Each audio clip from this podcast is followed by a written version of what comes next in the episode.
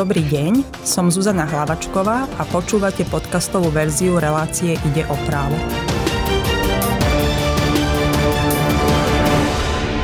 Viete, aký je rozdiel medzi úplatkom a darom? Môžete napríklad dať lekárovi bombonieru bez toho, aby to bolo brané ako úplatok? O tom, čo vám hrozí, ak úplatok ponúknete alebo príjmete, sa rozprávame s Janou Alušikovou z advokátskej kancelárie MPH. Dobrý deň, vítajte. Dobrý deň. Povedzme si na začiatku, čo to vlastne je úplatok a ako ho definuje zákon. Je to vôbec trestný čin? Je to trestný čin, keď príjmem úplatok alebo keď dám úplatok? 8. hlava trestného zákona upravuje trestné činy korupcie, ide o trestné činy proti poriadku e, vo verejných veciach. V tej súvislosti rozlišujeme trestný čin príjmania úplatku, trestný čin podplácania a taktiež trestný čin nepriamej korupcie. Ako môžeme definovať úplatok? Ide iba o peniaze, alebo sa tam dajú považovať aj keď dám nejaký vecný dar, napríklad bombonieru, alebo aj možno niečo hodnotnejšie? Samotná definícia úplatku je veľmi široká. Môže ísť o vec, alebo aj iné majetkové alebo nemajetkové plnenie. Takže nie je to možné zúžiť napríklad len na finančné prostriedky, ale naozaj e, tá definícia úplatku je veľmi široká. Môže ísť teda o nejaké šperky, hnutelné veci, nehnuteľné veci, ale nemusí ísť ani o samotnú hmatateľnú, e, hnutelnú, nehnuteľnú vec. Môže ísť napríklad o nejakú výhodu, ktorú by ste tej osobe v súvislosti s nejakým porušením povinností poskytli, takže definícia je naozaj široká. Možno je dôležité si povedať, v čom by spočíval práve trestný čin príjmania úplatku a z druhej strany podplácania. Malo by ísť v prípade príjmania úplatku práve o situáciu, kedy niekto pre seba alebo pre iného žiada, dá si slúbiť alebo príjme práve už spomínaný úplatok za tým účelom, aby táto osoba niečo e, konala, nekonala a v tej súvislosti porušila e, svoje povinnosti v súvislosti so zamestnaním, povolením, postavením, funkciou. Takže ide viac menej o takéto zneužitie situácie. Na druhej strane práve tá osoba, ktorá ako keby e, teda upláca dáva úplatok a dopúšťa sa trestného činu podplácania, tak práve tá, tento úplatok nejakým spôsobom e, poskytne, ponúkne alebo slúbi práve za tým účelom, aby zás došlo k nejakému takémuto konaniu, opomenutiu konania, kedy dôjde k nejakému porušeniu povinností v súvislosti so zamestnaním, povolaním, postavením alebo funkciou. Veľmi často sa ľudia snažia revanšovať povedzme lekárom a donesú im nejakú bombonieru alebo nejakú flašu alkoholu. Možno to považovať za úplatok, môže si to ten lekár vziať alebo prípadne môžem to vôbec ja dať bez toho, aby som mohla byť obvinená z nejakého trestného činu? Tak toto je veľmi diskutovaná téma a naozaj nie je možné na to odpovedať úplne e, univerzálne. Ono vždycky pri každej situácii, pri každom nejakom vyhodnocovaní teda v skutočnosti, či došlo alebo nedošlo e, k spáchaniu trestného činu, je každý jeden prípad potrebné e, posudzovať individuálne. Zároveň trestný zákon eh, pozná tzv. materiálny korektív. To znamená, že nie každý čin teda musí byť automaticky, protiprávny čin musí byť automaticky trestným činom, ale práve možno ak vzhľadom na spôsob skonania činu, okolnosti spáchania činu, pohnutku páchateľa by bola závažnosť takéhoto činu nepatrná, tak tam si viem predstaviť, že naozaj by sme sa vôbec o nejakej trestnoprávnej rovine ani baviť nemali. Ja sa teda vrátim možno k tej vašej otázke a spomínanej bomboniere. Z môjho pohľadu naozaj je dôležité vyhodnocovať konkrétnu situáciu a teda úmysel aj toho páchateľa, aj úmysel osoby, ktorá tento, túto vec alebo nejaký dar e, nejakým spôsobom príjma. Pokiaľ by sme sa bavili o situácii, že osoba príjma alebo odovzdáva teda bombonieru lekárovi, zdravotnej sestre ako nejakú vďaku za to, že o ňu bolo v tej nemocnici dobre postarané, že sa cítila príjemne, že naozaj e, teda je rada, že celý ten jej zdravotný stav a nejaký zákrok možno dobre dopadol. Z môjho pohľadu naozaj o nejde páchanie trestnej, e, trestnej činnosti a z môjho pohľadu naozaj toto by určite nemalo byť vnímané ako nejaké páchanie trestného činu.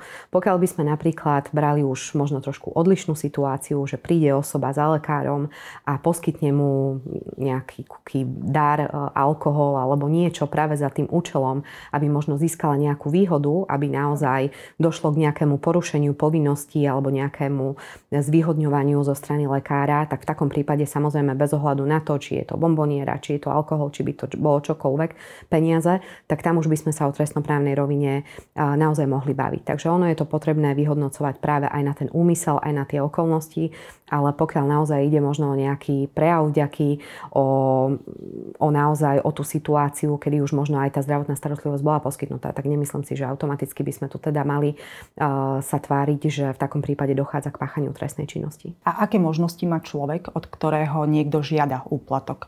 Dajme tomu, že naozaj sa niekedy môže stať, že ste v nemocnici a je vám naznačené, že sa udejú veci, ak dáte úplatok prípadne za prijatie dieťaťa do školy alebo za zvýhodnenie vašej firmy v nejakom konkurze? Tak tam samozrejme, pokiaľ už tá osoba má pocit, že tá situácia nie je štandardná a môže takýmto spôsobom dochádzať k páchaniu trestnej činnosti, tak e, a vie to nejakým spôsobom hodnoverne preukázať, alebo respektíve má takú tú hodnovernú uh, vedomosť, tak v takom prípade jej zákon, priamo trestný zákon uklada povinnosť, aby takúto skutočnosť bezodkladne oznámila orgánom činným v trestnom konaní. V opačnom prípade by práve táto osoba sa mohla dopustiť uh, trestného činu, neoznámenia trestného činu. A naopak, aké možnosti má človek, ktorému niekto ponúkne úplatok? Tak v prvom rade samozrejme má tá osoba možnosť a asi aj povinnosť tento úplatok e, odmietnúť.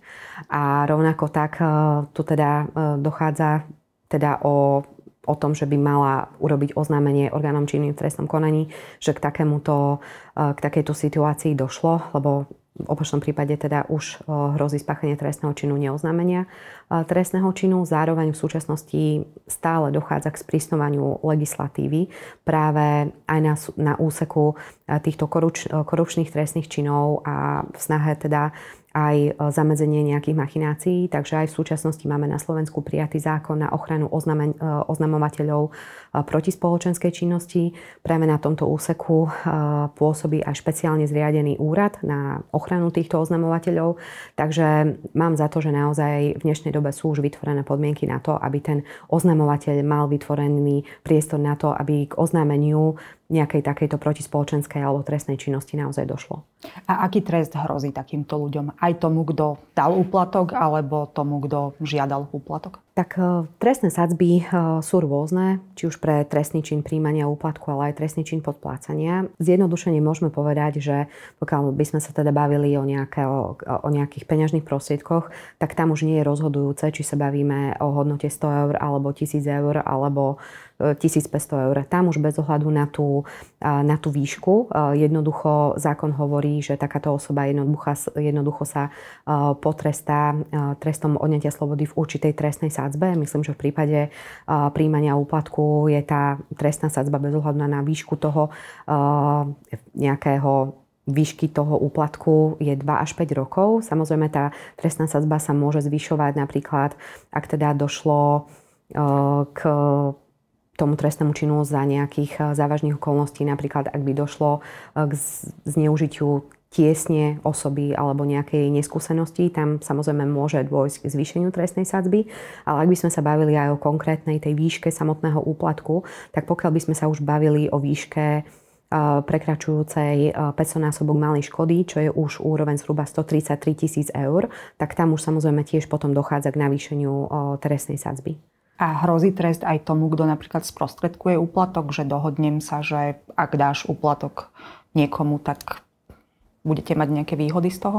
Áno, aj v takom prípade by táto osoba pachala trestný čin, e, išlo by o trestný čin e, nepriamej korupcie. A napríklad je trestne zodpovedný aj človek, ktorý vedel o tom, že niečo takéto sa deje, že buď niekto pýta úplatok, ale po ponúka úplatok a neoznámil to? Tam sa presne opäť dostávame k tomu trestnému činu neoznámenia e, trestnej činnosti a teda osoba, ktorá disponuje, hodnoverným spôsobom disponuje takýmito informáciami, tak mala by bezodkladne urobiť oznámenie orgánom činným v trestnom konaní. A ako mám v takom prípade teda postupovať, ak viem, že sa niečo takéto deje, kam mám zajsť najprv? Na políciu? Áno, je možné samozrejme to oznámenie urobiť aj ústne do zápisnice na polícii, po prípade je možné urobiť tak aj písomne. E, takže áno, toto je asi veľmi jednoduchá forma, ako to oznámenie je možné urobiť. Mnoho ľudí sa bojí niečo takéto urobiť, ako sú chránení takíto ľudia, ktorí sa teda rozhodnú, že budú proti takýmto veciam bojovať a idú na políciu, oznámia to? Tak e, polícia by sa mala zaoberať, pokiaľ naozaj e, v tom podaní by boli opísané e, skutočnosti, možno podporené nejakými dôkazmi, alebo bol by tam nejaký relevantný opis skutočnosti, tak mala by sa polícia zaoberať aj anonymným podaním. Na druhej strane už potom osoba samozrejme nevie po, po, preukázať, že práve ona bola tým anonymom, ale na druhej strane rovnako tak, ono samozrejme záviselo by od konkrétnej situácie informácie, kedy sa o týchto skutočnostiach do, dozvedela, či sa o tej, týchto skutočnostiach e, dozvedela napríklad priamo v súvislosti e, s výkonom svojej práce. Práve veľké spoločnosti majú povinnosť zavádzať e, interné predpisy na tomto úseku a oboznámiť zamestnancov, ako majú postupovať v v takýchto situáciách. Takže Samozrejme je možné v každom prípade asi najjednoduchšia forma je obratiť sa na príslušníkov policajného zboru a urobiť oznámenie. Hrozí niečo človeku, ktorý neoznámi, ak vie o takomto správaní nejakého iného človeka? V prípade neoznámenia e, trestného činu e, trestný zákon hovorí o možnosti uloženia trestu odnetia slobody až do výšky troch rokov. Osobitnú kategóriu predstavuje tzv. volebná korupcia, tiež podplácanie voliča a podobne. Ako to funguje v tomto prípade? Tak v tomto prípade ide práve e, o to, že cieľom je zabezpečiť transparentný priebeh e, volieb referenda, takže samozrejme Trestne postihnuté môžu byť aj osoby, ktoré nejakým spôsobom sú ovplyvňované a príjmu nejaký úplatok a za tým účelom e, sú teda ovplyvnené pri, pri hlasovaní. Rovnako tak osoby, ktoré oslovujú tieto osoby a nejakým spôsobom sa snažia takýmto spôsobom zasiahnuť do transparentného výsledku volieb eh, po prípade referenda. Tam tiež trestný zákon hovorí o možnosti uloženia trestu odnetia slobody až do jedného roka. Čiže viny sú v podstate aj ten, kto ponúka úplatok, aj ten, kto ho príjme v prípade volebnej korupcie? Áno, presne tak.